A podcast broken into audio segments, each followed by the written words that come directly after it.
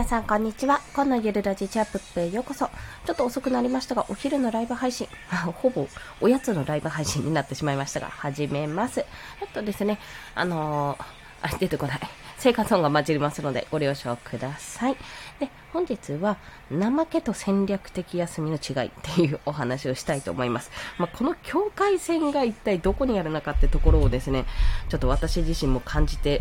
いて、うん、どうかなーっていうふうにちょっと思うところがあったんですけども、まあそれについてちょっとお話できたらなと思います。で、えっと、皆さんはどうかわからないんですけども、なんか自分で例えば休日の時でもいいですし、なんかいつもやろうと思っていたことをやれてない、あなんか昨日やろうってずっとずっとやろうと思っていたのにやれてない、まあダイエットは明日からみたいなような状態ですね。そんな時にあなんでできないんだろう自分って、あまた自分怠けてらっていうふうに思いますかってとこなんですよ。思うかどうかってところなんです。で私ね、これはですね、結局のところ根性が足りないとか気持ちが足りないとかいう問題ではなく、いかにやれるように計画するかの違いだと思ってるんですね。でなのであのな何かができないから怠けているっていうわけではなく、まあ、もちろんそういったねあの他のやりたいところ、まあ、や, やらないことへ引っ張られている、まあ、そっちの欲の方に引っ張られているっていうのはもちろんあるかとは思うんですけども、でもそれでもいいからやりたいと思った時に、じゃあそのやりたいこと、まあ、どうしてもこれをやりたいってやって続けて、うん、なんだろう、まあ、ダイエットでもいいんですけどもあの続けるにはどうしたらいいだろうっていうことをまず一つ考えてほしいなって思ったんです。で私の場合、私も結構休日とかをもう本当にずっと寝ていたりとかずっと漫画読んでいたりとか、もう全然動かないでご飯もなんかそこそこにしてっていうような状況が多かったので、まあ、非常にこのなんかなんていうのかな、休みの終わりの方に後悔をする、なんか自分何やってんだろう、こんなんでいいのかなっていうふうに思うことが非常に多かった、まあ、そんなような生活をよく送っていたんですけども、まあ、一人にこの怠けって思うか、それともいやこれは戦略的休みかって思うか、その境界線っていうのはその後に残る部分なんですよね。要は後悔してるかどうかになるんですよ。でこれってあのすごく大事で、私はね同じ一日を過ごした、同じ休み、あなんか今日も一日ずっと漫画を読んで過ごしてしまった、あーどうしよう、なんか全然無駄に一日を過ごしちゃったってそれを思うか、でそれと同様に同じような一日を送ったとしても、今日漫画読んでいろんな漫画を読めてすごくいろんな知見を得られたなとか、すごい面白い漫画を見つけられてすごく良かったって、これ何かに生かそうって思えるかの違いなわけですね。でこれあのなんだろう、正直でそんなのじゃ考え方一つなんだからち、うん、違いが変わればあの全然なんか気持ちの問題じゃないかというふうに思われるかもしれないんですけど、これね、この切り替え一つするだけでだいぶあの気の持ちようにもなるんですけど、だいぶねなんか無駄な感情が減りますね。無駄な感情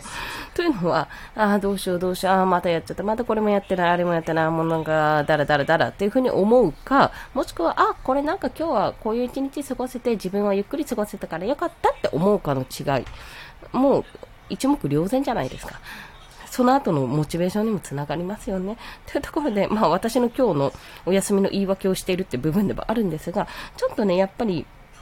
あのこれは休まないと後ほど倒れるなとか、今は例えばじゃあようやくやれたんだからやっぱりリハビリもドーンとがっつりやろうっていうふうに思うんじゃなくて、あのやろうと思えばできるかもしれないけど、それで無理をして結局イライラして当たり散らすのであれば、もっと心に余裕を持ちたいから今は休もう、寝ようとかね、そういう風な形でやっぱり戦略的に休むってことも重要なんですよ。自分が納得するかどうか、このあ具合が悪い、もっとやりたいこといっぱいあるのにできない、どうしようどうしようどうしようと思ってあ何もできないってことにストレスを感じるか、それともいや今を休んでその後にあその後いちじかんぐらい休んでもしかするとすっきりするかもしれないし、もうちょっと様子見て調子が良かったらやろうと、でできなかったらもうまた今日はちょっと諦めてやろう、明日に回そうとか、あの納期を伸ばしてもらおうとか、いろんないろんなことを考えながら、やっぱり自分の体を第一にして、体と精神ですね、心身ともにそこをあの重要重要とか 重, 重要とかそこをやっぱり重視してやっていくことが必要というのも、やっぱり私たちの仕事ってそこ今このいちにちで終わる、うんとか、この今そのなんていうのかずっと続いていくものなんですよね。人生というか仕事とかもって、それ一つで全ての人生が終わるわけじゃなくて、あのいろんなことが、いろんな失敗とかをする中でも、ミスとかがある中でも、でも人生って続いていくんで、じゃあどうやったら続けられるかって考えた時に、やっぱ必要なのっておのずと手にこう残るものって限られてくるわけなんですよ。そのうちの一つがやっぱり自分の体なので、体だけは削るときはおそらくありますよ。あ、ここは踏ん張りどころだっていうところあるけども、やっぱりそこは健康とか体には本当に気をつけてやっていかなきゃいけない。まあ、そんなようなお話をさせていただきました。まあ、要はね、体調また崩したんです。てか、なんか本調子になかなか戻らないので、まあ、私もぼちぼちスモールステップですね。今までできたことができないなんて、こうやってキーって思わずに、まあ、自分のやりたいこと、あの、体の声を聞きながら、今日もやっていきます。今日もお聞きくださりありがとうございました。皆さんも体調とお気をつけて素敵な週末をお過ごしください。コンでした。ではまた。